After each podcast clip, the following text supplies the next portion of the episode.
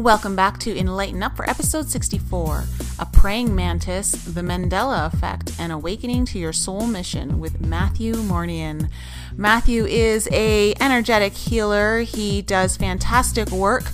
In fact, he's worked on me just recently, and I have nothing but good things to say about his work. He also is very intuitive and uses tarot readings as a diagnostic tool to assist in discovering where the blocks of energy may be, emotional stress, things that may have happened in the past that are playing forth right now. We're going to talk today about his awakening journey, how that all came to be, how he had been working in the mental health industry for seven years prior to his awakening. We're going to talk about the Mandela effect, timeline shifts, and DNA activation. He's also going to share with us his very first experience with ET contact, and it involves a praying mantis. Uh, later in the show, we're going to discuss what our primary missions are here on this planet, why our souls have incarnated here, and how our primary missions are all about using our gifts. And then towards the end, we're going to talk about negative entity removals and attacks and why that tends to happen. So, without further ado, let's jump into the episode and find out what Matthew has to share with us. Hi, everyone. Welcome back to Enlighten Up. I am Nicole Frolick, and I'm here with Lisa and Brian. And we have, before we get into the show, we have a little announcement uh, that we forgot to mention on our last show, but we've officially opened up our very first t shirt shop. We know that we've had some really fun sayings come out on some of our episodes, either through our guests or through the mouths of your your hosts here. And so we've decided to put them on some t-shirts and we would love your support. We love your support just from listening to the show and sharing with your friends and family. But in order to uh, give you guys a better product, we've uh, opened this uh, t-shirt store. So, store. So if you'd like to support us, we would be so grateful for anything. And they're really fun shirts. So I'm going to leave a link in the bio um, of this actual episode so that if you guys are interested, you want to take a look and a little peruse through the store, you can. Uh, but today we're excited to be joined by another guest, uh, Matthew Mournian. He is a psychic, intuitive empath, and shamanic healer specializing in clearing, balancing, and removing negative energetic attachments from the body.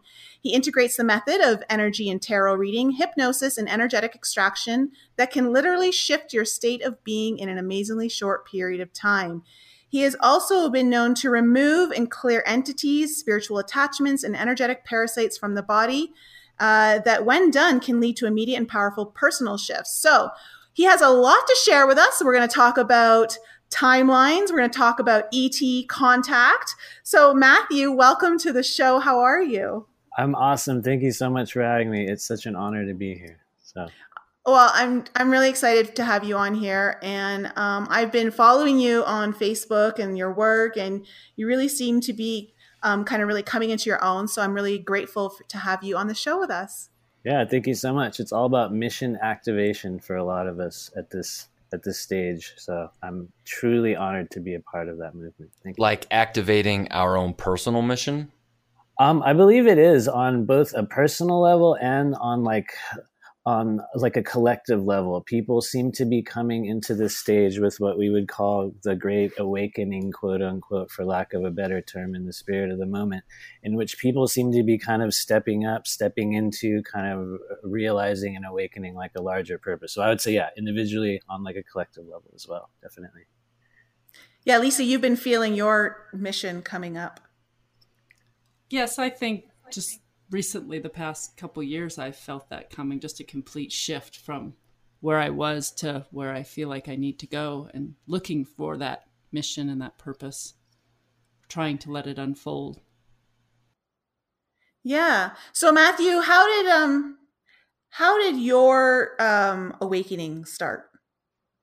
Right. I have a I have I might have a very common story. It might be kind of weird. I'm not really sure, but what I can tell you is that I became aware of kind of the greater workings of what was happening within like society right around 2012 and I had a, already a lot of knowledge of kind of like a, a disclosure and ET stuff just based on my own personal interest. But right around 2012, I think, like a lot of us, uh, I began to have a host of really bizarre experiences, and I couldn't really explain what was going on. And I was aware of this woo woo Mayan calendar shift that seemed kind of cool, but I was going through at the time what I actually thought in the beginning was a mental health crisis in which it felt like just my world was kind of falling apart and for the next couple of years, I went through this bizarre series of events that basically culminated with um, I had worked in the mental health industry for about seven years, and I had like been a counselor working in uh, like chemical dependency fields and whatnot.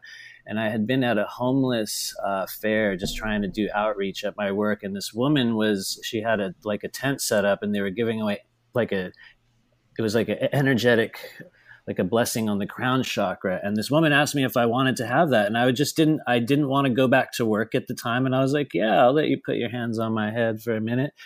and strangely enough, it's one of those weird things where within 30 days, like my whole entire life began to flip in this weird way. And I had this crazy crown chakra opening and I almost checked myself into the hospital. I was talking to animals, going through strange consciousness shifts um, it, it, was as if this fabric had been torn open and suddenly I was being just really heavily pushed in a whole new direction. And what's wild is I suppressed that at that stage and it came back again um, in about 2015. It was like this timing burst of like pressure inside of me and uh, yeah, within a couple years, I literally walked away from my entire life and began to do this work full time. So it was it was a very sudden and uh, powerful kind of timed event that I think was meant to take place in my life, at least. I can go more into the specifics of that, but I think that's been the case for a lot of us. I would say.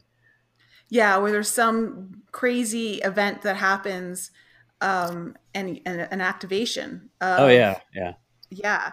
So like I know for me, like it wasn't like I'm I'm glad you guys are finally calling it what it is, a mental health crisis.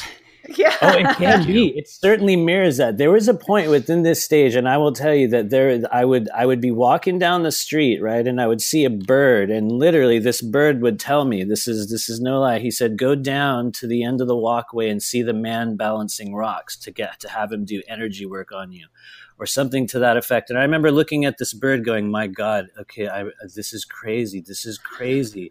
I'm crazy. But you know what's wild is I did it. And I walked down to the end of the wall at this place, and there was a guy there, and he had a flyer that said, I do Reiki energy healing. And I hired him to come to my house. And he actually greatly assisted me. So within that madness, within that mental health crisis, there was some wildly like miraculous energetic things that occurred. But yeah, it totally is for a lot of us. So I feel you.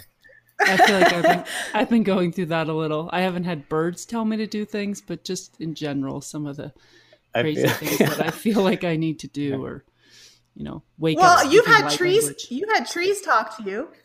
I have had trees talk to me a little bit. Just you know, feeling the energy from nature more than I ever did before, and feeling its presence, and you know, the light language. Waking up speaking light language was kind of oh, that's a beautiful thing. kind of made me feel like I was going a little bit crazy. But and what happened after that? Just you know, you're trying to balance 3D and 5D. It's just it's hard for a while. It does feel like you're having a mental breakdown, which I'm pretty oh sure I God. am sometimes. Yeah, I, I think I did yesterday. I don't know. like it just seems like it's ongoing sometimes.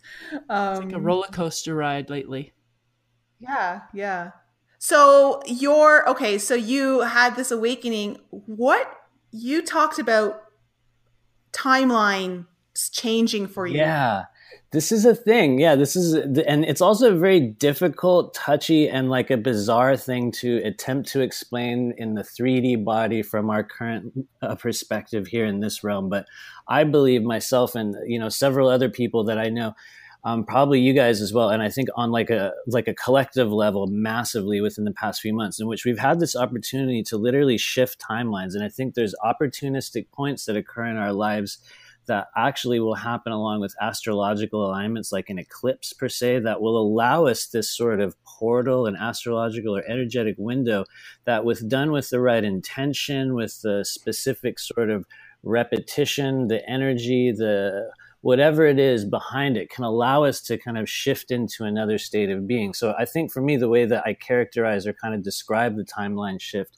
has been an act of kind of stepping entirely into a new version of, of the self. And I think a lot of us, when we talk about a timeline shift, we will still attach this mental idea that we're going to jump into a time machine and go to 88 miles, you know, yes. per hour, and some crazy thing like that. When when when actually time is is literally a sentient, flowing liquid thing that moves in and out and is constantly changing. And um, I think when we embody the vibration of a thing or a person or a movement, an experience or an encounter with the right intention at the right times, we can literally step into that version. So I don't know if that makes sense, but that's the way I've been kind of uh, describing it lately.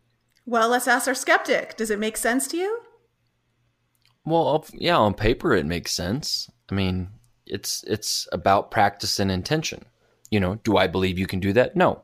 So, can I understand what you're saying? Yes. I mean, there's it's it's what side of the looking glass are you on? What color are the glasses that you're wearing? What do mm. I see? What do I experience? Do I think I can do that?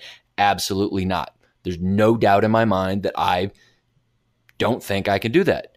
Do you think you can do that? Absolutely no doubt in your mind that you believe you can do that. Who's right? Prove it. Can't. Either way. Uh, oh yeah, I, I absolutely. You know what? I, I okay, totally wait, feel wait, Nicole. Nicole's laughing like she can prove it. Prove it. I can't prove my side, but you laugh like you can prove your side of the point. I don't understand your laugh sometimes because you you laugh like, oh my god, you're just living, and it's like, oh my god, you're living off the earth. And so, so Matthew, Brian and I yeah. are like brother and sister, and I and I trigger him a lot. so, um, no, the reason why I'm laughing is because I feel like the Mandela effect proves that. Um, but, uh, you know, that's just my opinion, I guess. I don't know. I would say the Mandela effect is a very good kind of generalized, like a collective indicator of the simple ways in which timelines can change or little details will shift. I would say the best way that I would be able to demonstrate that phenomenon in my own life would be through describing this sort of path that I was on, in which I was going in one uh, direction, kind of working in the mental health industry, towing uh, the line of you know marriage and family and like a career. And when I begin to feel this greater sort of calling or this nudge in my life, backed up with a whole bunch of other sort of uh, energetic a momentum, I found that I was able to, in the right sort of method, in the right ways, which were specific to me, step into that new role of Matthew. And I think that a lot of us still hold on to this idea that a so called timeline shift would be like transporting ourselves into this other world, when in reality, we're just stepping into another role, another version of us. So I think it's more about like a behavioral shift, a vibrational shift, an emotional shift, a physical shift. And when all those things are done in like conjunction with each other in a specific time period, it allows us to kind of absorb ourselves and kind of move and just gently glide into this other state of being. And for some people, that's a very drastic shift. In my case, it's quite literally possible to look at pictures of me on Facebook for the past two years and then literally look at a version of me from only a year ago and see that there has been a great physical change. And I think a lot of us have encountered people in our in our lives and we in which we've watched that physical change as well. So those are just some of the little signs and signals that we look out. But, but that doesn't mean a timeline has shifted. That just you're absolutely that person right. has gone through a change in their life and something has has yep. changed. And you're talking about being able, you know, for an individual to shift timelines versus, mm-hmm. you know, the, the Mandela effect assumes the entire world shifted timelines. Collective. It and, certainly and, does. And, and, and I don't think everybody experiences it. I don't think everyone remembers Mandela dying in pr- prison. I mean, I understand, you know, stand the effect. I don't remember it. So the entire population, less 10%, 50%, whatever it is, shifted and didn't shift. You know, it can also just be easily proved. You know, you said the Mandela effect proves it. To me, it proves, you know, memory is not rock solid. You know, mm, we don't mm. remember what we think we remember. Oh, That's yeah. a possibility. But okay, but okay, I understand that. But then how do you explain when you know, like for instance, in um, like the the Tom Hanks movie, like Forrest Gump, where he's like one word is changed in the box of chocolates and you have it in one video but then in the newly released video it's not like that anymore. Or if you remember like uh, what is it called? Um, have you ever played the, the, the the game as a child? They, they, call it telephone or something like that and all the kids sit in a circle. Mm-hmm and the teacher whispers something yeah. to the first kid and they whisper it to the kid. It's a very simple game. Everyone says yeah, the exact same thing. Same. But by the time it comes around it's different. Well, but you're you're you're talking about a movie. Oh, I remember Do you remember exactly no, there's, every there's word old, in a movie? There's old like VHS tapes of the movie back in the day but they saying cha- the one thing. But the the the studios change things. You you look at the Star Wars that was released and the Star Wars you buy today is different. They decided they very intentionally decided to make changes to the movie when they released it on DVD. The thing it's like even Chick-fil-A it used to be Chick-fil-A or Jif peanut butter, Jiffy. Yeah. You remember yeah. there being Jiffy and mm-hmm. and people remember these things. There's pictures of these things the way it used to be, but the companies themselves say no, that was never our logo. We didn't yeah. change it. That's the thing. They're saying, no, we didn't change it. The studio's saying, no, we didn't change it. It's just always been this way. And people are saying, no, it wasn't this way. There's many people who remember things being different. Remember, and that's and my point. Have, and have paraphernalia showing that it was different. Exactly. Like you have you have people have literal proof, like objects in their hands that show you the label. And there's companies saying, no, it was never that. It's like, well, I'm holding it in my hand and that, so it's not memory. It's not all memory. There is proof. So um, and i but you know going back to the point of the whole timeline thing like you said um, matthew mm. there's this idea that when you say timeline you do think like you're going back in time or you're there's like you said like a space machine like a time machine like is involved somehow. And because you know, when Lisa and I were still trying to understand timelines, that was also something that was in my mind. And now I'm understanding that it's not that at all. And that you have an opportunity to be on a time, like you could have been on a timeline that would just have continued in the mental health profession and all of that. But you chose a timeline that is more of your higher potential. And so your whole life shifts because of it. I don't, yeah, I think it's I, normal I mean, it feels like it's a normal thing to me, like it's been going on since the beginning of time, but maybe people are just more aware of it now or paying attention. I agree. I would say overall, and this goes back to like like a collective energy. I think it's really easy for us to look at things like uh, like the Mandela effect, or even just our friends and family and the wild shifts that we've all gone through, as just one of the little signs or pieces in which we could describe the phenomenon of an overall timeline shift. Um, I, can say this much. I think in the future, and by the future, who knows when that is, it will end up being something quite different when we talk about the phenomenon of moving into timelines or missions or identities or activation. Who knows? We'll end up understanding it as something else. But at least at this point, experientially, this has been the best way that I can describe my sort of activation and stepping into what I'm meant to do right now. And I think sometimes, even if we're unable to explain the exact methods of the hows and whys or how we get there, it's the signs that we look at or the success or the effect that it has on the people in our life that show us that even if we may be mistaken about exactly what it is we've gone through, we have this evidence that says, I'm doing something right. So when I look at all the details of that in my personal case, I'm grateful to say in the future, hey man, I didn't shift timelines. I might have just stepped into this other version of Matthew. But one thing I can tell you is that something amazing seems seems to be happening. And i'm watching this effect happen for the people that i work with and other people around me. So no matter what it is i'm very grateful to be a part of it. Yeah, i think that's, so, a, yeah. that's a great way to look at it. Because at the end of the day it doesn't even matter. You know it doesn't even matter why you know, as long as you are stepping into the best version of yourself. Thank you for finally yeah. seeing what I'm saying. yeah. Just enjoy where you are and right. quit worrying about the why. There you go.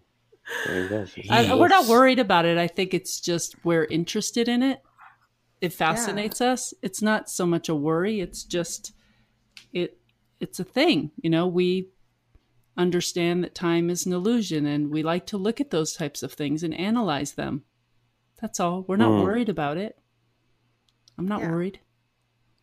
I will say there has been a bit of existential angst for myself in that process, though, because I, I, I, think some other people will kind of echo this feeling in that I think within this sort of awakening process that a lot of us go through and understanding who and what it is we're supposed to do next, there does seem to be a fair amount of worry that occurs along that path of like, what am I doing? Where am I going? Especially right when we're about to make really big jumps or leaps in our kind of like our like activation path. And I don't know. I would say there's been many times in which I I have been very very worried and overly like consumed with you know like all of that stuff. So I definitely feel you, Brian. Uh, but yeah. Yeah, right, I mean, I, am right there. I agree you. with that as well, Matt. I mean, I have been.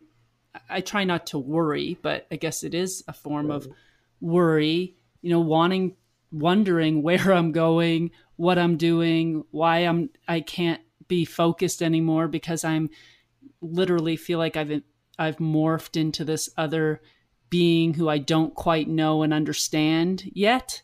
So it's oh, yeah. a little scary. Like I've, you know, when you're getting when you've been shifted over to a different part of yourself or a better version of yourself or whatever it may be. Yeah, it's a scary transition, but you know, it happens to the best of us, I guess. I think they just call it life. Oh yeah. Oh, absolutely. DNA activation as well. That's that's another big thing that I think is occurring for a lot of us, which is an equally impossible thing to kind of like quantify and explain in the 3D kind of Western physical realm when we talk about a DNA activation and like the level to which that can help us awaken to our uh, multi-dimensional nature. That's another. That's it's like a difficult uh, like pill to swallow, so to you know, so to say. But um, yeah, I'm I'm right there with I'm, you guys. I'm so. going to guess that yeah. that Nicole and I had the same thought when she chuckled because I thought one nine hundred activate my DNA. Yes, yes. maybe, maybe you can. I would love that service. No, it exists. It actually exists. oh wait, really? Oh my god! Not no, but not in the way that Brian said. Not the one nine hundred part, but you can't. I did have yeah. my DNA activated, and it was within about three or four weeks that I started speaking light language after I had my DNA activated, yeah. and that everything, you know, I had already made a lot of changes in my life, but it, I felt like it took me to a different level. Yeah. Me, I had my DNA activated, and for six weeks straight, I felt nothing but pure joy every day. And it was like I was attracting all these amazing opportunities. And I just, I, I couldn't believe it. It was just the most unreal thing to. I have never had my DNA activated, and I live in a state of bliss and joy. Maybe you were born activated. Maybe was. Yeah, maybe maybe maybe I am. What? The well, king? I know. okay, so I'm curious to know, Matt. Um, I really want to know about your ET contact experience. Right. Yeah. This is yeah. This is a this is a bit of a story as well. I, I, I can tell you that by my understanding, I think it's been an ongoing thing that's been occurring in my family at least for the past couple generations because my my uh, maternal grandfather had a lot of odd stories, and he did work um, on a base in New Mexico during I believe the 1970s. Um, I don't know that he did anything really specifically scientific or high end, but he did have a lot of strange experiences as a result of that. So I was turned on to that phenomenon early on in my life. But I have to tell you, I'm one of those people that up until the age of, I believe, about 38 years old, I never had a dream of an extraterrestrial. I never had a dream of a spacecraft. I never had any signs or anything in my life that told me I was having an, an experience. What I did have was an incredible interest in this draw into that area, but I was very conscious of never having had that experience. Um, what happened in I believe this was uh, Oct- October or November of 2000, uh, 2016. I was uh, like meditating um, in my living room, just you know hanging out, like meditating on a Saturday afternoon. Um, and I was face to face with a gigantic, um, a praying mantis being instantly appeared in my home, and and literally right in front of my face. And uh, within that second, there was no fear. There was there was just this acknowledgement and there was actually this feeling in all honesty that they were proud of me that i was being like congratulated. There was this feeling of joy and as soon as i looked at this being um, i asked you know just in my mind who are you? What are you? And it immediately turned into a boy uh, what i would imagine about 17 or 18 years old very dark skin reddish dark skin maybe Indian with very black long hair. He had like red bands around his forearms. He was wearing some kind of a native thing. And he too is just smiling, just beaming at me with this incredible joy and love. And this experience lasted maybe only a few seconds. Um, and within that space, I asked, Who are you? What are you? And the name I heard was Ezekiel.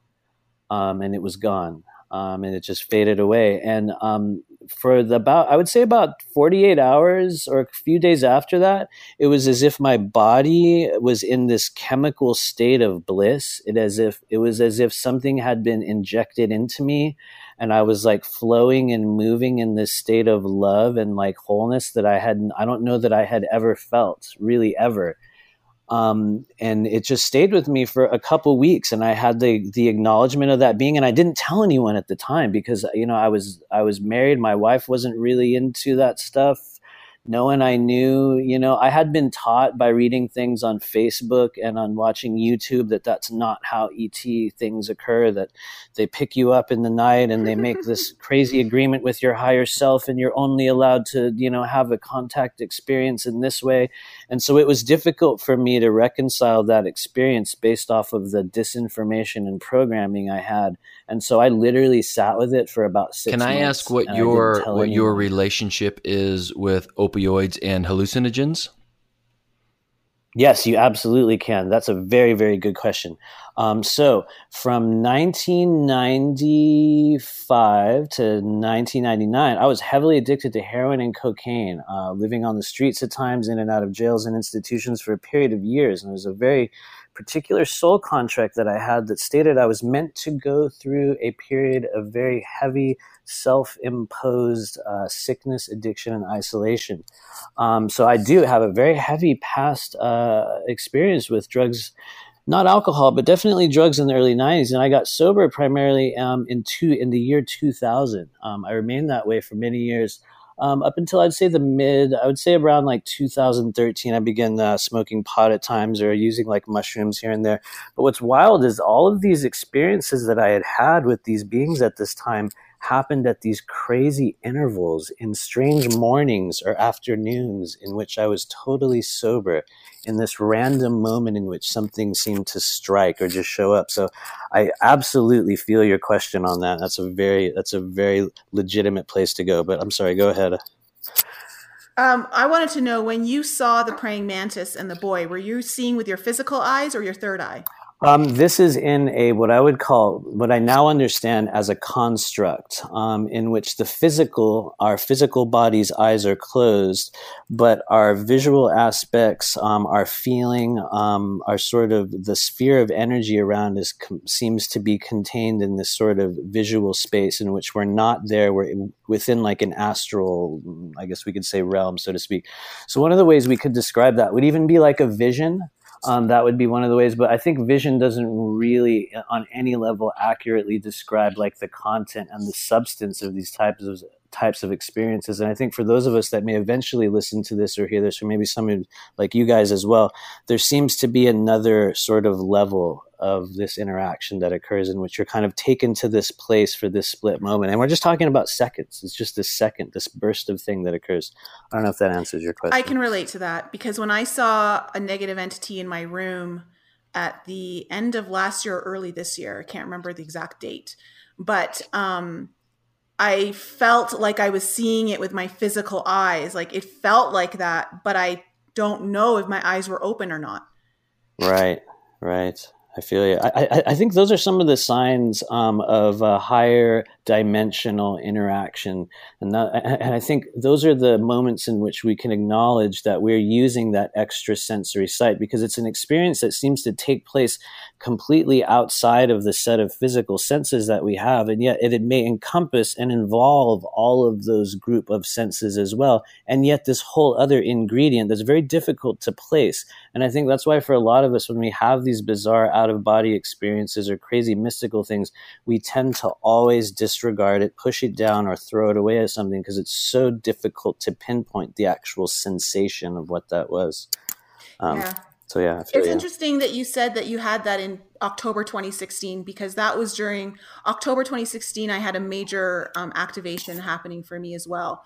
Um, yeah, probably right around the end of the month, right? It, yeah, it was somewhere in October, and I remember yeah. I was um, lying i had gone i was starting to learn all of this stuff about atlantis and i was i remember having a very very very vivid dream of being at the gates of atlantis and i heard a transmission coming through and i got a message and i woke up drawing circles on my bed with my right hand like i was drawing something it was like i was writing something out on my bed and i was trying to remember what the transmission was i grabbed my phone to like voice record it.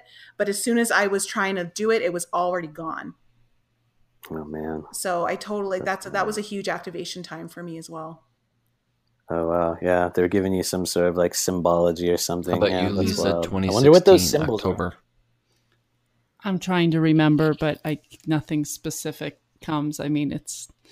I feel like I had a lot going on from October 2016 till now that I can't really keep track of. Mostly mental health issues. or what feels like it. um yeah, so wow, so that was your ET contact. Yeah, that was that was the first of honestly a few. Um, my understanding is that this is a, like a continuing thing that is happening for a lot of us, you know, right now. In my case, it was just the first of many. There was a month later where um, I was at a group uh, meditation and I was visited by another mantis being, um, and on and on kind of after that it appeared as if i would have these experiences w- in which i would be briefly sort of greeted by this form or this thing and it would sort of look at me and then it would just kind of take off. And all of these things kind of built up over this, I would say, between late 2016 and summer 2017, in which I just kept having these sporadic, strange experiences. And it all kind of led up to this one like jumping off point in which I kind of stepped into the role in which I'm in now where um, it was about summer last year. I think this was uh, about July um, of last year, July 28th to be exact. Um, I had made the choice to literally quit my job. I had a career. I left my marriage. I literally put some things on the curb. Everything that I owned was in my car. Um, and I moved and I took off. And I had made that choice to literally step entirely into what I was being guided to do as a result of these telepathic and kind of whether they be ET extra dimensional or whether they even be, you know, something that I created within Matthew's own psyche to assist me in my development, whatever the explanation for that was um, I was given a series of uh, like suggestions and advice, and I was told that it was possible for me to step into this role. I was told that I had this other calling. They literally told me I had a mission. They said that if I wanted to step into it, I had to be willing to let some things in my life go, to allow things that no longer served me to go. Um, and I, you know, when I made the choice to actually listen to that and step into it, I can say miracles occurred in my life that since even to this very day, I'm watching them unfold and I'm saying, you know, Matt, even if you were crazy, even if this was something that was created in your head or, you know, however, you know, modern world likes to like, you know, call it, you did something right. And so I think with that, I think that on some level, I would hope that would assist anyone else going through a similar bizarre, bizarrely transformative process to kind of embrace that and to go with it, especially when, you know, family and the world and people around you are like, dude, you're crazy, you know, and yet sometimes we are crazy. So, you know, there's a whole other side to that. Are you well. happy? Yeah. It's, Oh, you know, honestly, I can tell you beyond any shadow of a doubt, and and like for those of us out there that are empathic, I can tell you that I'm happier now. I'm more comfortable in the skin in this human body than I've ever been at any point in this incarnation. I think that I was given this gift to live a truly, truly amazing life, and I'm incredibly, incredibly grateful for it. So I yes, think that's I all that say I am. matters. You know, regardless of what society thinks or if you made mistakes or any of that. I think what's important is how you feel about yourself. How are how are you Oh, using absolutely. that? I mean, what you you, it kind of sounds like it's a it's a gift to you. So how are you using that Um, gift? Oh, specifically, yeah. I can tell you on a day. My primary mission at this time, as it relates to what Matthew's doing in this body, involves um, the removing, I would say, at this time, of negative emotion from uh, the body. And uh, we do this by opening the energy flow, the chi flow in our meridians and like energy centers. And what I find is when we do that, we can allow ourselves to release years and years of blocked up trauma, blocked up emotion, um, we can kind of rebalance we can literally create activations within the body that can lie dormant as a result of heavy heavy like trauma that exists. So i would like to say that i'm using this stuff to just like awaken and heal the body mind template you know like process for you know whoever i can come in contact with and that said you know sometimes that comes in the form of energetic healing sometimes that comes in the form of an intuitive reading um, the work that i'm doing seems to be taking a lot of different forms right now and i'm just kind of like flowing with it um, but yeah i would i, I would like to say um, overall i'm kind of using this to help awaken and heal the same uh, you know to uh, rather help awaken and heal people that are going through the same process My that I've been. lovely So wife that answers your question. is struggling with some past energy, and that sounds great for her. Is it, can we do that? Oh, absolutely. Um, yeah, I would say. Um, let's see. We can even do a little bit of a. Uh, if you guys are into this, I, think don't know if I should just Lisa be throwing this out but yeah, we can do a little this. bit of like an energy reading on. Yeah. Okay. Awesome. So, Lisa, if if you are willing, one of the cool things that I like to do in my work is we have this ability to kind of tap into each other's consciousness by using these really fun and imaginative little kind of visual and mental cues. And so, in my work, what I'll teach people is one of the ways in which we can allow the free flow of psychic or telepathic extrasensory information between two bodies is very simple. And so, Lisa, if you're willing, what I'd like you to do, if you have your eyes closed, is just take a deep breath in. And as you take that breath in, just imagine you're going to gently unlock and open your front door. And just crack it, leave it just a little bit open.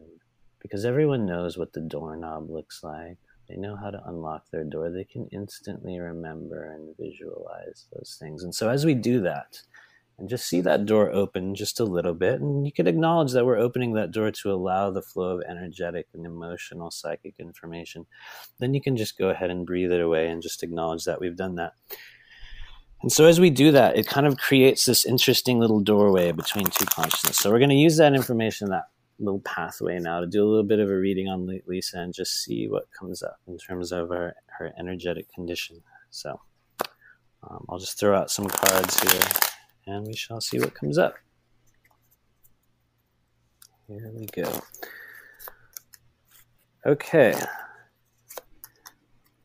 Well, if there's anything I can tell you right now, Lisa, your first card that comes out, and just to explain, oftentimes when I'm doing a reading or a session, whether that be clearing or just an intuitive reading with people, I like to use tarot as kind of like a diagnostic tool, um, not necessarily for you know the sole purpose of reading kind of intuitive information through tarot, but I think tarot will give us a lot of indications of where energy is affecting the body, what it can mean, and specifically the areas we would look in order to kind of resolve, release trauma, remove hooks, kind of uh, sometimes toxic cords that we share with loved ones.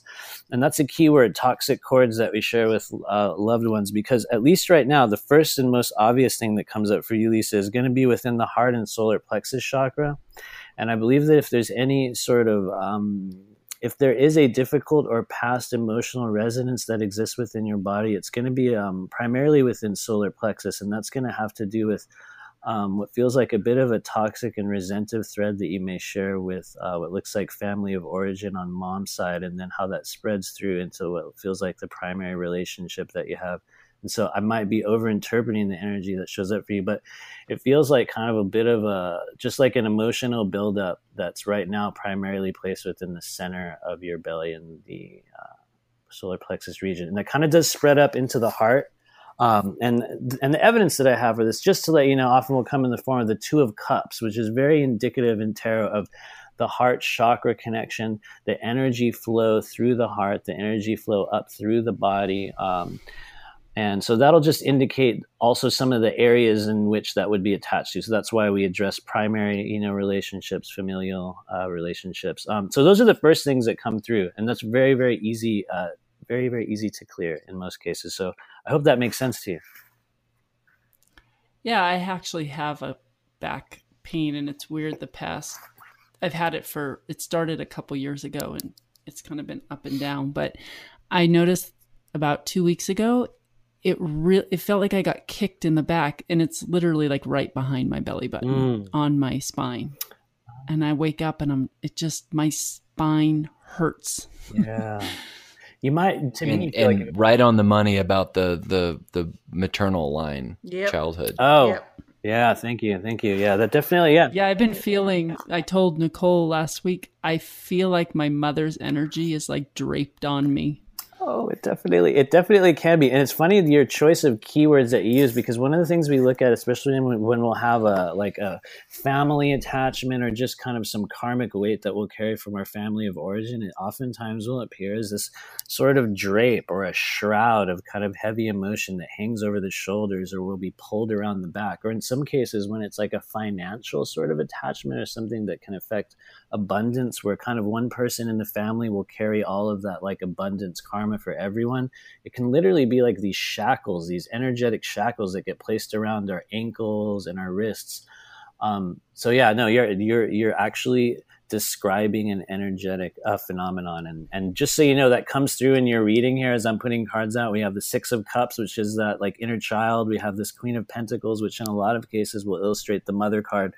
I would say we do also have a Six of Swords for you, which is I would say a really cool card because that will that will indicate at least right now you seem to be on a very kind of um, a firm process of development and movement in a particular direction. And the Six of Swords will tell you, especially right now, that if there's uncertainty about what you've been feeling and where you've been going, it's very important to have faith. That's a faith card. It will tell you to keep moving. Um, so I hope that makes sense. But yes, it does. Thank you. Definitely. Yeah. Um, so um, Matthew worked on me yesterday, just so the audience knows, and we did a lot of like energy clearing. Um, and I, I think like I had been getting headaches into the left side of my head, and as soon as you started working on the the left side of my head, the temple, the gallbladder, um, it's like everything just opened up and it felt so light. It felt literally like there was shining light coming out of my head, um, just super, super light.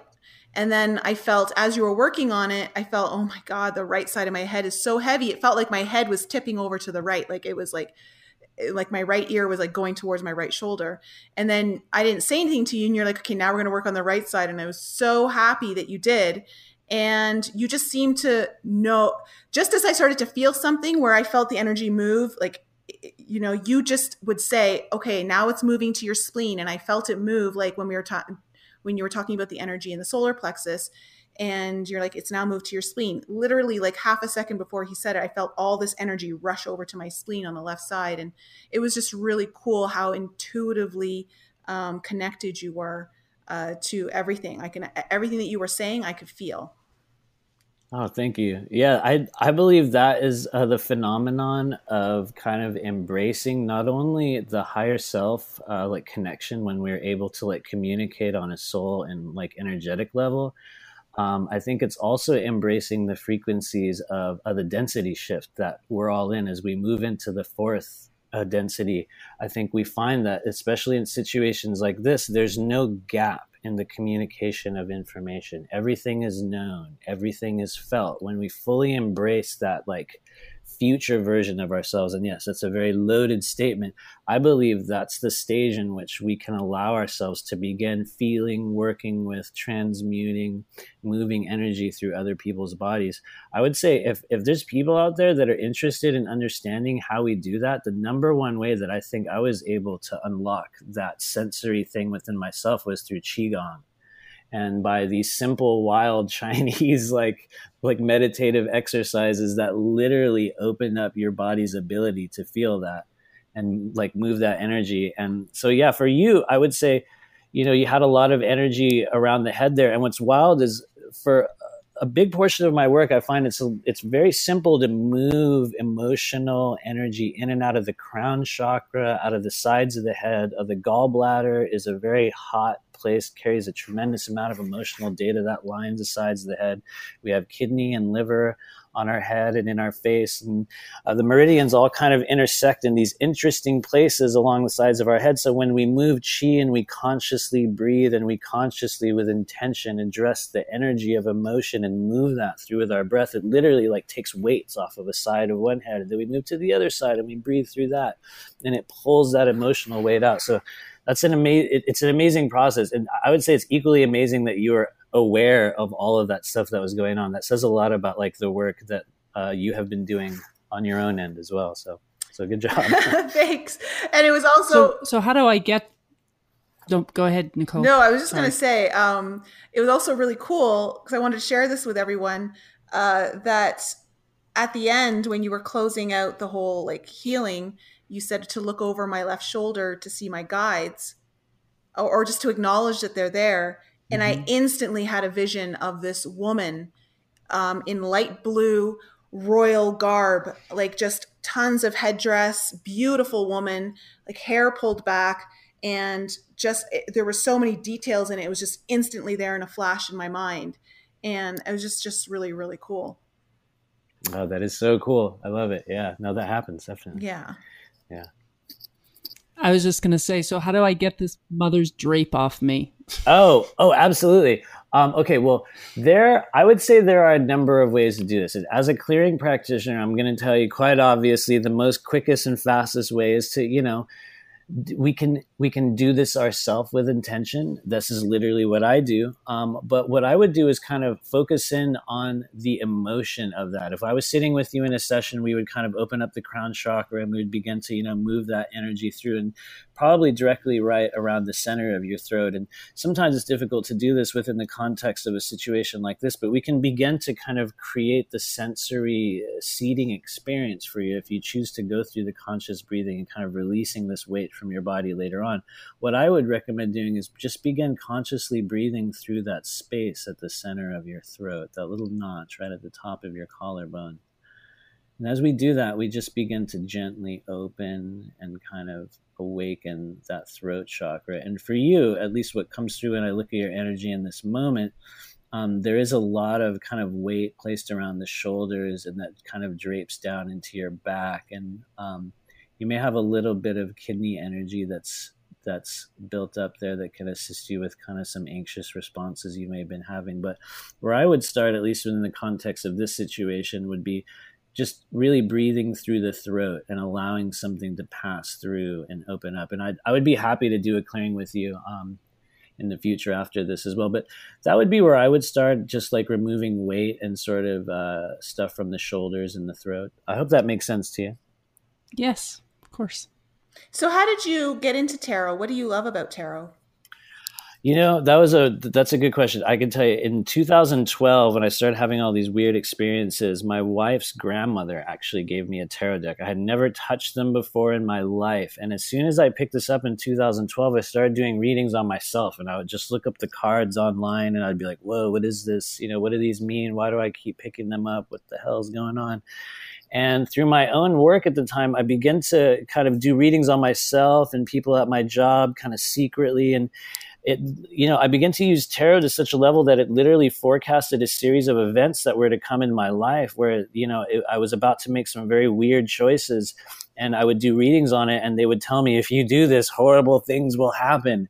And I literally disregarded it and every single thing that I had shown within the course of my readings ended up taking place in my life over the next year and it was an absolutely horrible life-changing experience and I put them down for almost all of 2013 I just wouldn't touch it after like summer 2013 until about 2015 because it had it just it was too painful and I was like I saw everything coming and I couldn't touch it again. Then right in 2015 I began to work with a woman who began to open up that for me and she explained, you know, I think she gave me faith in like that I could really do it and I just began to randomly step into it. I began doing readings like crazy and I you know, I also kind of developed my own method, I think, a lot of people will kind of fall into these stereotypes or kind of like typical spreads or archetypes with tarot. And I, I like to encourage people to kind of scry with the cards, to look into the energy of them, to kind of decide your own meanings. And so what I found is with a little bit of instruction, I was able to kind of create my own sort of method, which is a thing that I use up until this point. So um, it's just practice and obsession in my case. I would say, you know, yeah. Lisa and I have been. I've been tarot. really interested. Yeah, yeah, we both have. I bought a new deck, and oh, I've been awesome. playing with it every day.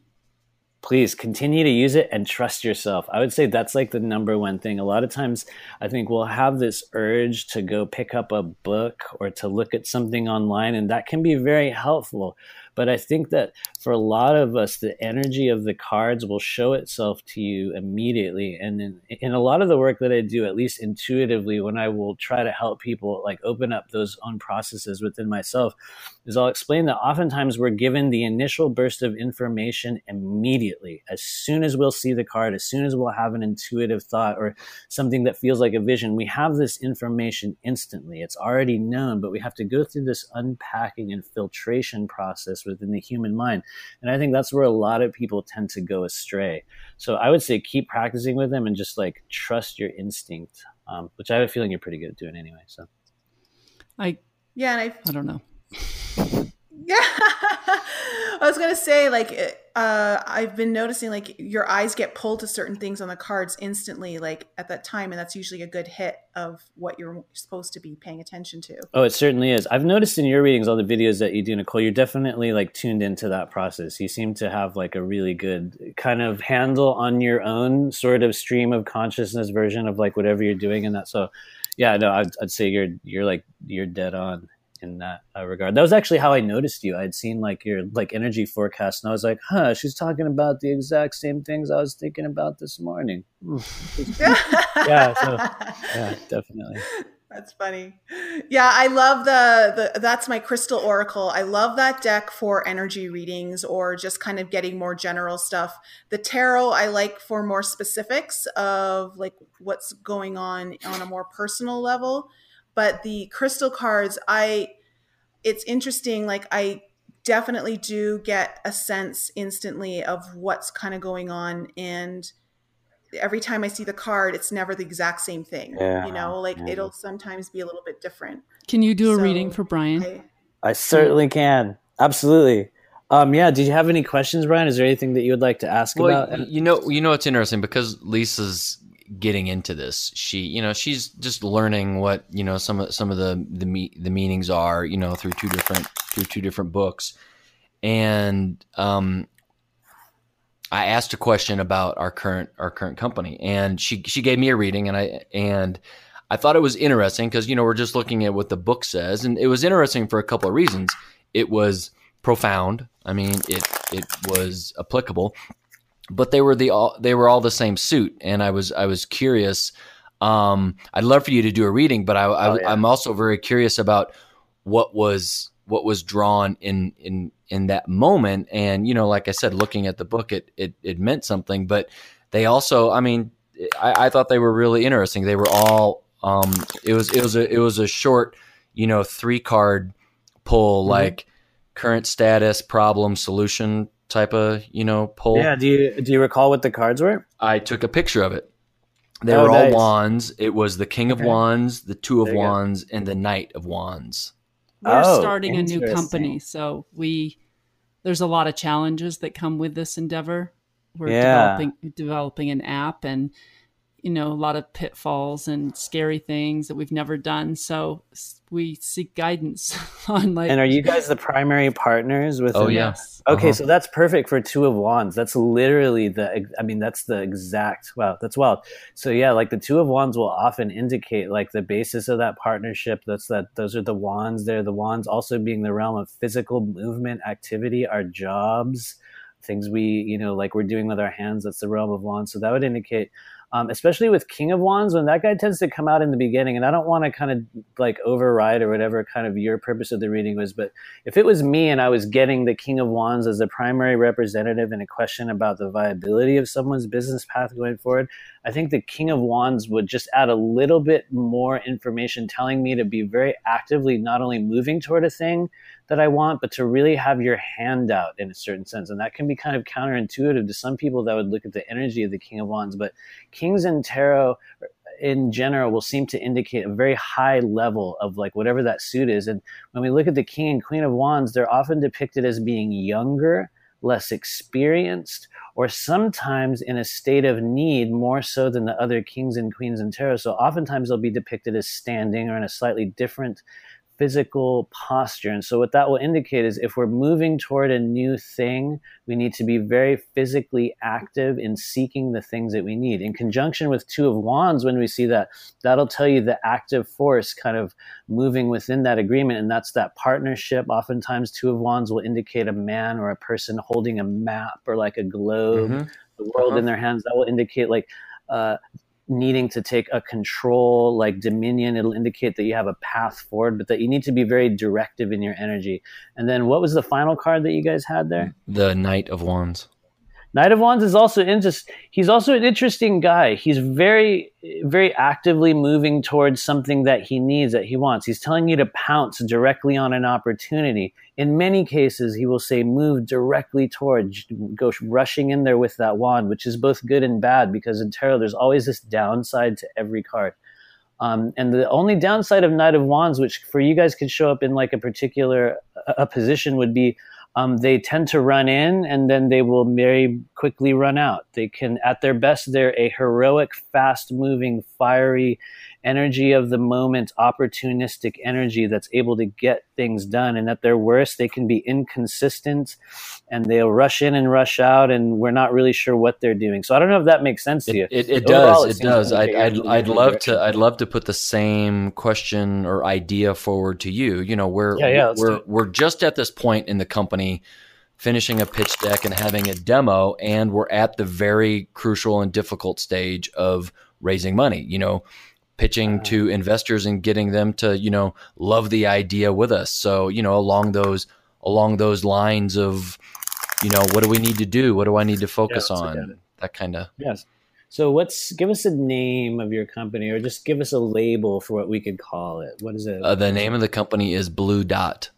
Blue Dot. All right. So we are going to. So if if uh, you guys are ready, you can even just kind of take a deep breath in uh, together, just clearing the energy of the moment, and just exhale that all the way out. We're going to reach out to the guides responsible for the care and management of the body, mind, soul complexes of those present here.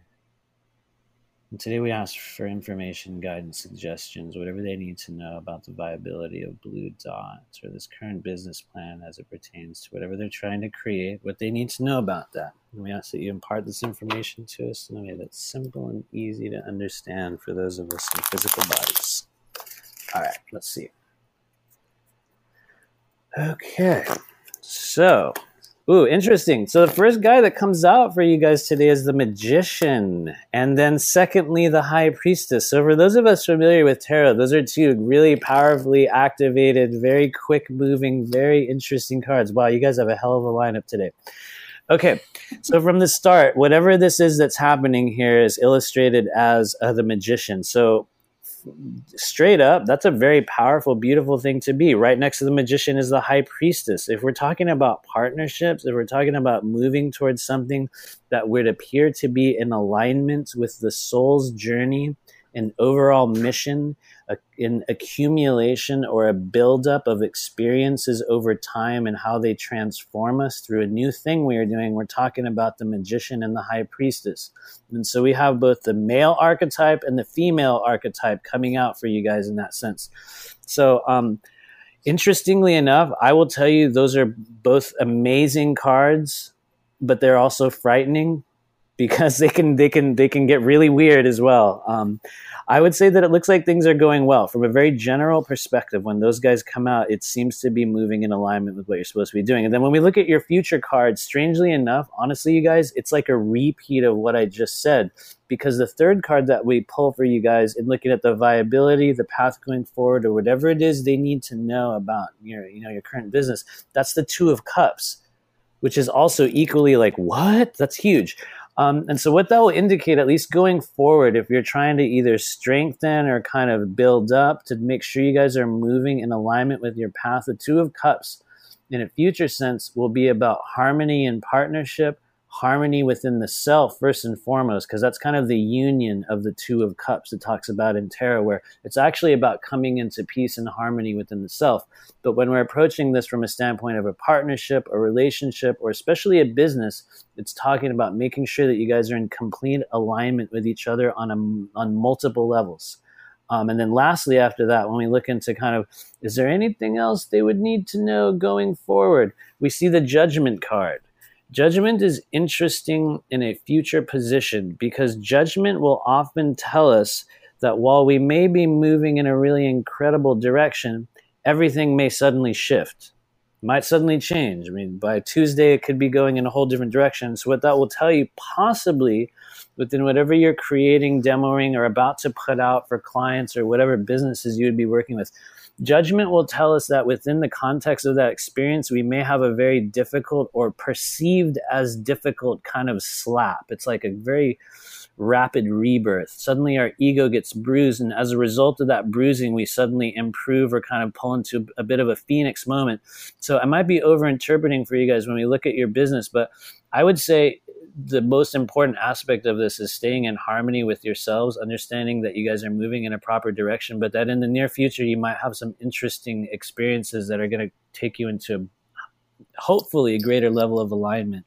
I don't know if that makes sense. I might have done that in a general way, but no, it, it's yeah. I, it's absolutely in line with with what's going on and um, you know the this leadership program that that that we're currently in and and you know some things that we're developing you know in terms of who we are as leaders um, and realizing that you know we need to to fully understand the why you know i and and and it's very clear to us and and it's very much in line so i mean what you said is yeah i think is is is right on is right on the money i think it's interesting Thanks.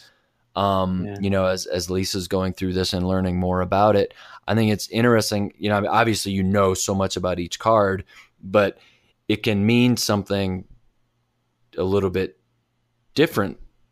Oh, absolutely. Depending on what position it's drawn in. Because you, oh, were, you were very clear. Oh, getting this card in this position, you know, can mean this. But if we would have gotten it, you know, at a different it can. It. it. definitely can. Oftentimes, I'll kind of look at the energy around it and the other cards around it that will indicate, like, so we would pull a judgment card with a two of cups, and then so we would say, well, what role would judgment have within the context of this, you know, business, you know, relationship? So uh, the positions have a huge effect on it.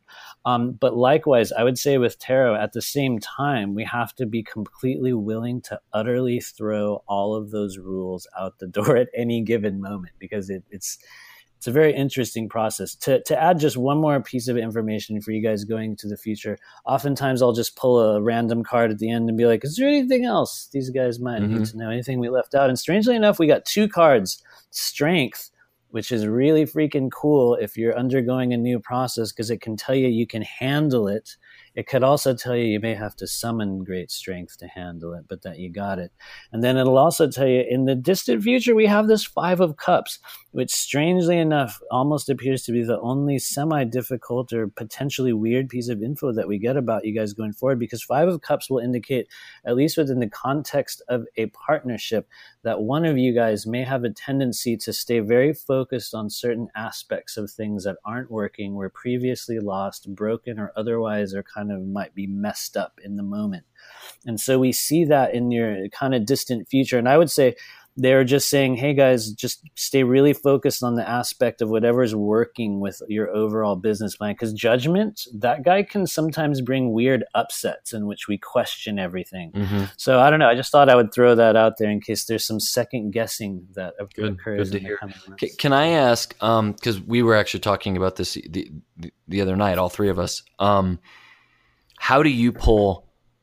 your your cards? You know, do you just pull right off the top, or are you just pulling random cards? Oh, um, there's a number of ways. Um, I tend to shuffle for a while. Um, I'll just shuffle the cards several times. I'll sort of ask the questions as I'm shuffling, um, which I'm literally doing right now. I would say the way that I overall will do it is I'll do direct declaration or call out direct spirit guide consultation, and for me, that takes a form of um, not using a specific spread, but it's more about the dialogue that I create and then just kind of um, allowing a pattern to emerge. So I do tend to have a spread where I'll do like a primary, like representative, you know, we'll do a big influence, and then I'll kind of just build a mini circle around the first two cards and say, well, what are the, what's the energy going on? As above, so below. What's happening in their day to day world? What's happening underneath in their internal world? So I'll do, you know, cards at the top, cards at the bottom, but even within that that sort of lineup for me it's more about like the dialogue that uh, kind of shows up within you know like the images and everything so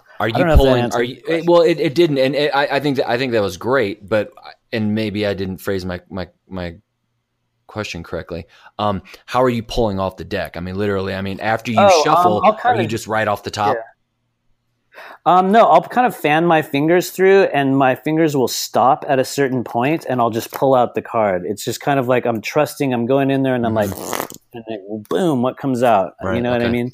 Yeah. That seems to be a method that I'll use when I'm doing the general kind of pull in the beginning, and then oftentimes I'll be sitting with someone and we'll be having a conversation, and I have the stack of cards next to me. And a cool thing that I like to do that was shown to me recently is we'll literally just pick up this deck and open a specific card, turn it over, and that will just indicate the energy of the moment. It's like a spur of the moment random indicator.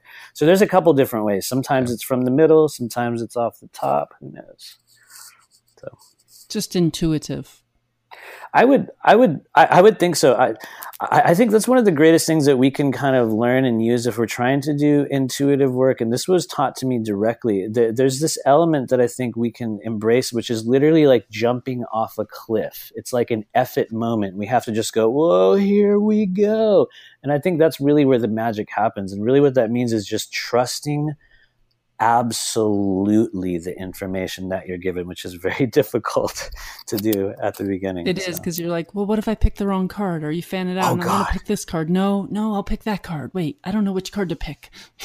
oh, and you will, and you will, and, and, and as a result, you'll say crazy things. And this is part of the process of learning what our intuition is and identifying what's ours and what's theirs, and like, what does this mean for me? What is this feeling? And for everybody, it's different, but there really is like a level of trust that we have to embrace within ourselves and that's that can be a scary thing man it's, it's well I, I i i feel like nicole was was left out so i'm i'm, I'm i would assume i know nicole would just love a reading anytime, but can you do a, no, a I, Thursday, I, I, August 30th reading for Nicole? We could do a Thursday. August 30th. Oh my God. Okay. We could do a Thursday, August 30th reading for Nicole. It's 2018, is it not? Let's see. What, what oh are they, what are they indicating for the body, mind, soul complex known as Nicole on this day? We'll just do a card here. Let's see. What does she need to know right now?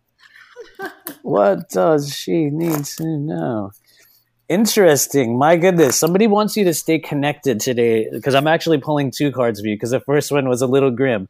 Um, actually, well, well, you got the, you got the five of uh, uh you got the five of I can't even say it uh, the five of cups which is an interesting emotional card. And and we saw this guy a few minutes ago. Sometimes five of cups can be anything from a hormonal imbalance in the energy of the moment to at times a tendency to just be a little bit focused on something that's not working out. It's those moments when we just keep looking at this thing on the whatever that is and we don't like it and we keep looking at it when really we could shift our focus to these other things right here that are very beautiful and nice. So in a roundabout way, the Five of Cups is about is about perspective, focus and choosing to remain in an emotional state that's kind of uh, higher vibrational than what's placed in front of us. And that may or may not apply to you today, Nicole. But I did pull another card for you because I was like, "What? What's that doing?" And and and like the the the next thing that comes out is the Three of Cups, which is such a contrast it's like a total contrast. And the Three of Cups, for you guys who don't know, it's all about like celebration. It's about friendship. It's about, you know, like positive vibes within a group. So I don't know what that means for you, uh, but it's definitely there. So there you go. No, it all makes sense. It all, it, it actually is very, makes a lot of sense for what's happened this morning. Yeah. So, oh, okay. Yeah. So yeah, stay uh, connected, you know? So yeah, there you yeah. go. Oh my gosh. So, um, I wanted to ask you another question, and I don't know why it's just slipped my mind. Um, I know, right? It, it, totally happens. oh, okay. No, I, I did want to ask you this. Um, you also do parasitic yes. removals. Yes. Okay. How did you get into that? Oh, very specifically, I can tell you. Um, my friend Eric Rains, actually, I know, I know you guys have had Eric. him on the he show. On Amazing. He was oh, great. Yeah. He was the activator for me in this sense, and I think he's been this for a lot of people in uh, the community, especially for me, which I think in our case goes to a, a lot of past life interaction. But I, I met him in 2015 at the Secret Space Program conference in Mount Shasta. And it was one of those things where I literally met this guy and we were like, oh, we kind of know each other. And he did some work on me over that weekend that literally turned my life in a whole other direction. It was one of the missing pieces following my initial awakening experience where I had this opportunity to have what I would call these sort of like obstruction valves or this sort of implanting etheric device that gets placed in our body as a result of early life trauma. And as odd as it sounds, these are kind of blockages or cut off valves, by my view, that gets placed in, in around our heart chakra, in between the heart and the throat. And what that does is that has a big impact on how we express ourselves, how we process emotion, how we allow our emotions to be expressed, how we hold on to um, difficult emotion, how we open the heart, all sorts of things like that. And so what he did was he literally removed this blockage from my energy body, and it was so intense that I walked around this campsite for about 24 hours after that, just crying and I didn't know why I was crying. I didn't have an emotion. It was as if this valve or this bubble had burst inside my body, and this this this emotional liquid had to drain out that had been pent up for years and years. And so after I had had that experience, um, you know, I sat with it, and months later, I began to do qigong, and I started getting in touch with him, and he kind of coached me over you know like many months of walking through like removing blockages and implants and things that were in my own body and within that process, um, I just kind of started to step into what it was that I'm doing now. And it was not easy, man. It was like this trial that I, I really had to understand who and what I was in this life. And so when I talk about the phenomenon of like removing implants, removing energy blocks, um, I can tell you that it's a process that I had to go through myself in understanding what that was. But um, yeah, I don't know if that answers your question, but that was how I got started.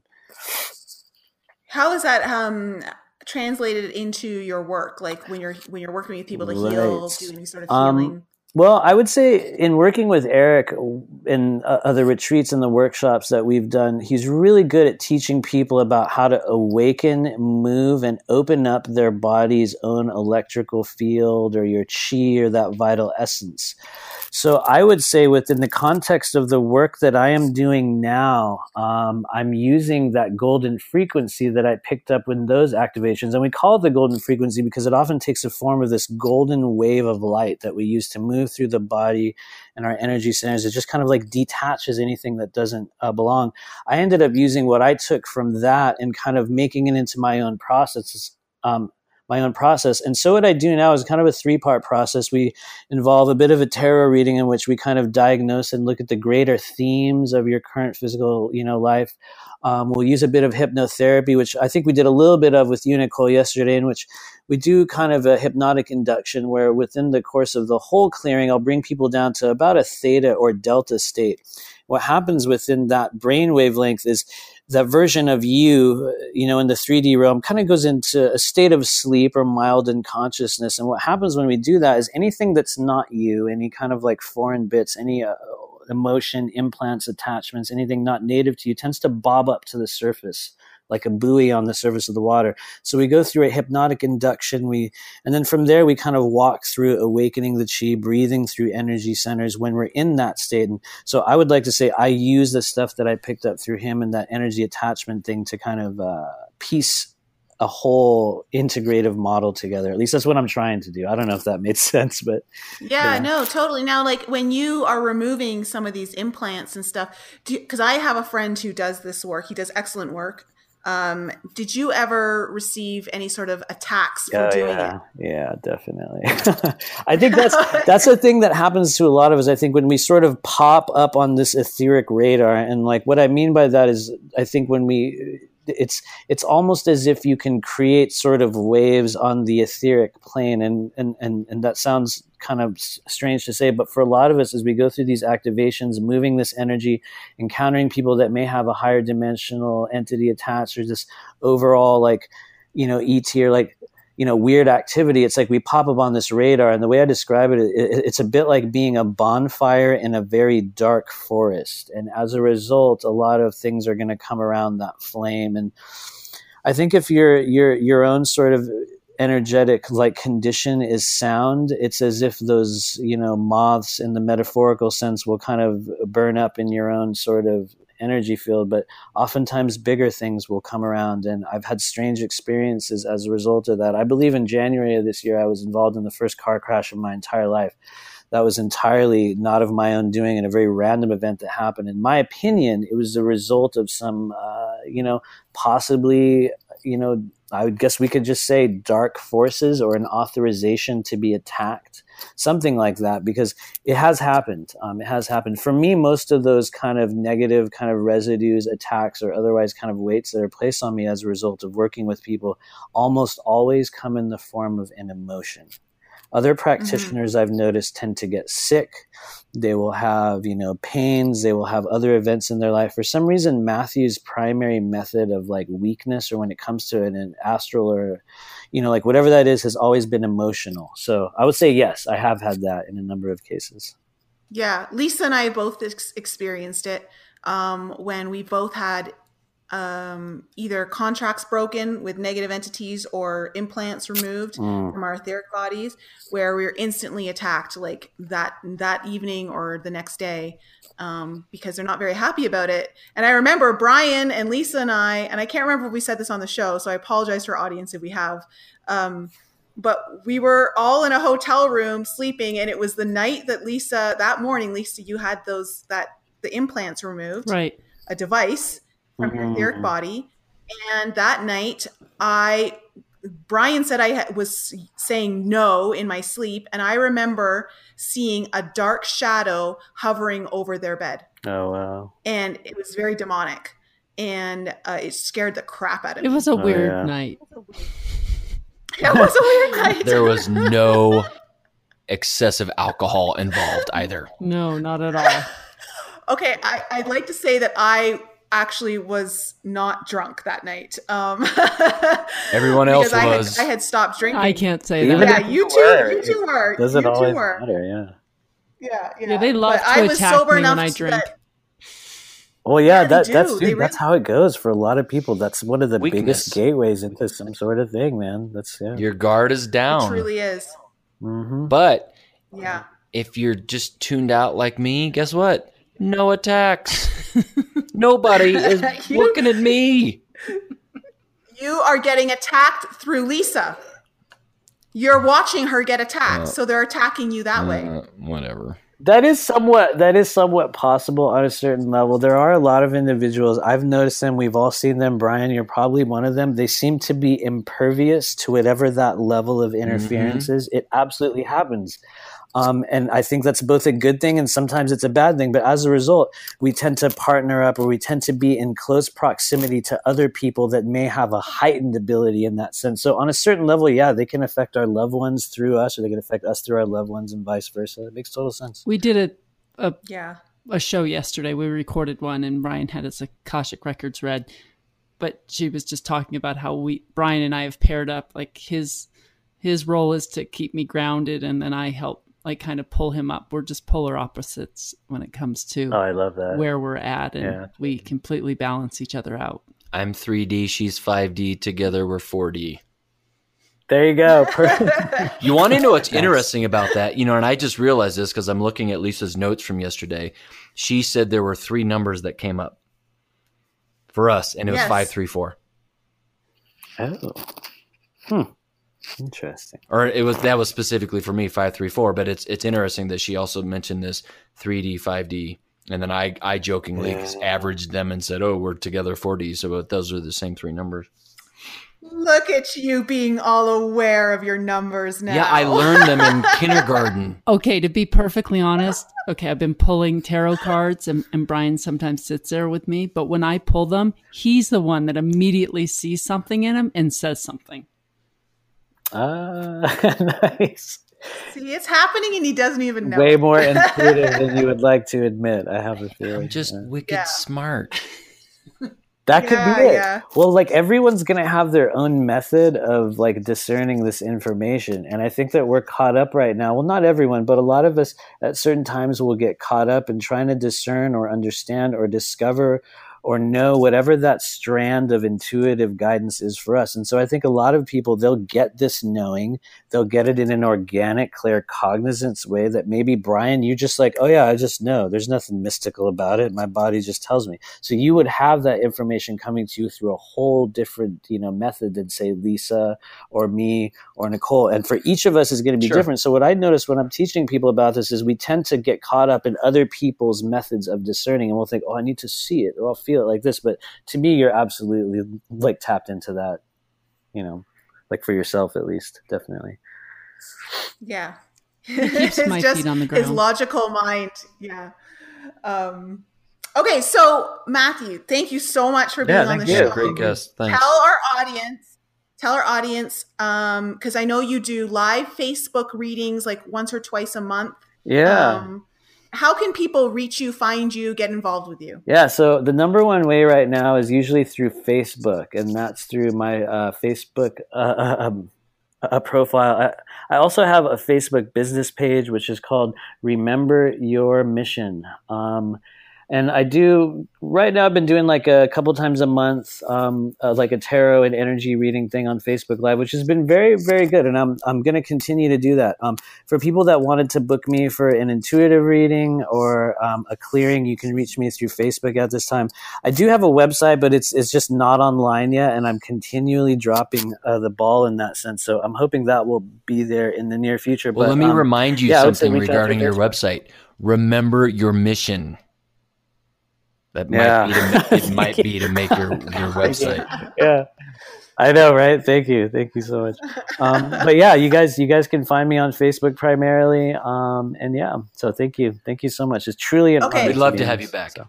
I yeah, yeah, you were great. And then um, I'm going to leave your Facebook a link to your profile in the actual show notes so people can easily find you. Oh, thank you. And uh, I highly suggest to our audience if you're interested in tarot, if you're interested in energy clearing, I highly recommend Matthew B. did great work with me yesterday. And you also did a reading for me a couple weeks ago that was so spot on and exactly what I needed to hear. Uh, it was very helpful and helped me navigate something in my life that needed a little bit of extra help. So, um, just to our audience, I definitely stand behind your work. And so I highly suggest Thank you so much. Matthew. Yeah.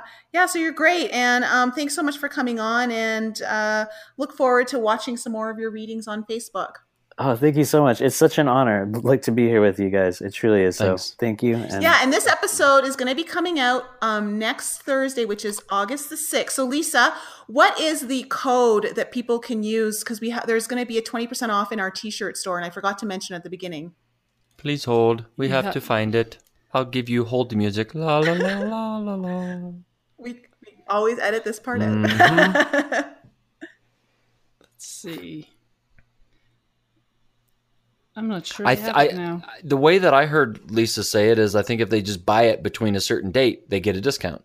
No, I think there is a code. Oh, like- okay. I'll have to find it. It was like if You you, shop on September fifth and sixth, you get a you get a discount. Okay, so for so for our audience, um, if there is a code, I'm going to leave it in the show notes because that if you're listening to this episode the day it comes out, then you'll have an opportunity to get the I'm t-shirts sorry, I at 20% found off. it. It's any twenty A N Y two zero. September fifth Oh, and perfect. twenty percent off. Awesome. So if anyone's interested, you can use that code. And um, also, if you guys have any questions, any topic ideas, guests that you would like us to bring on the show, please send it into our email info at enlightenup.us. And if you need any more information about us, please head on over to our website, enlightenup.us. Uh, and we're so happy to be here and come speak with you all every week and bring on fabulous guests like Matthew. Thanks again, Matthew. And to all of our guests, we will be back again with you next week.